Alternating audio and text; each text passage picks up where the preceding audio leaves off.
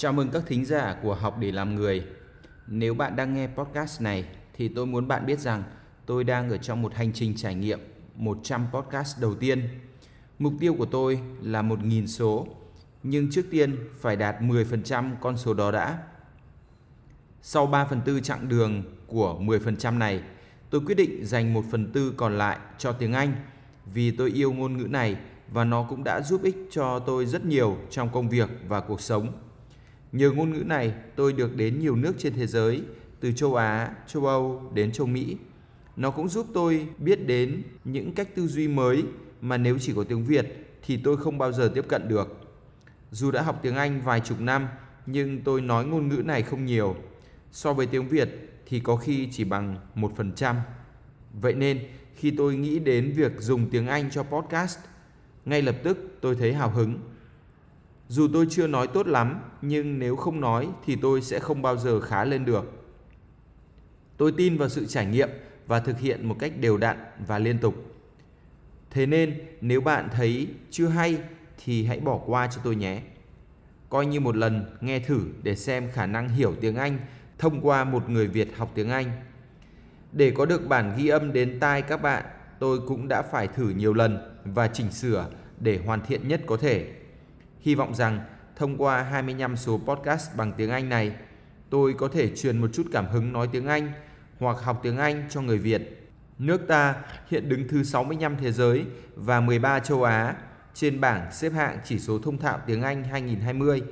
Tôi hy vọng mỗi người Việt sẽ tự mình làm gì đó để trình độ tiếng Anh của Việt Nam ít nhất cũng bắt kịp Malaysia hay Philippines. Singapore thì xa vời lắm. Chúng ta cùng bắt đầu thôi. Let's start now. Episode 86 2020 Preview and Targets 2020 Year of Good Health and Great Things Numbers never lie. Great things never come from comfort zone. It's never too late to change the life from debtor to creditor. That's the journey I must take in the coming year. Written down from 2018 after the year of health 2019 2020 will be the year of good health. So, what good health means? Good health means almost no sickness, less than two days, exercise regularly, at least three times a week, finish all competitions beautifully, 52 books to read this year, and why?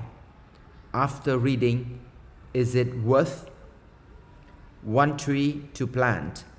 Do it with the children one English curriculum, details for top classes, two overseas trips, broaden mind and experience, three minutes for meditation in silence in the morning, for people you choose to grow from for this year, five meaningful things for you to celebrate this year, six places of interest in Vietnam to drive family to, seven minutes in a row to play the guitar, eight pictures of things in your wish list, nine most memorable events in your life for your first novel.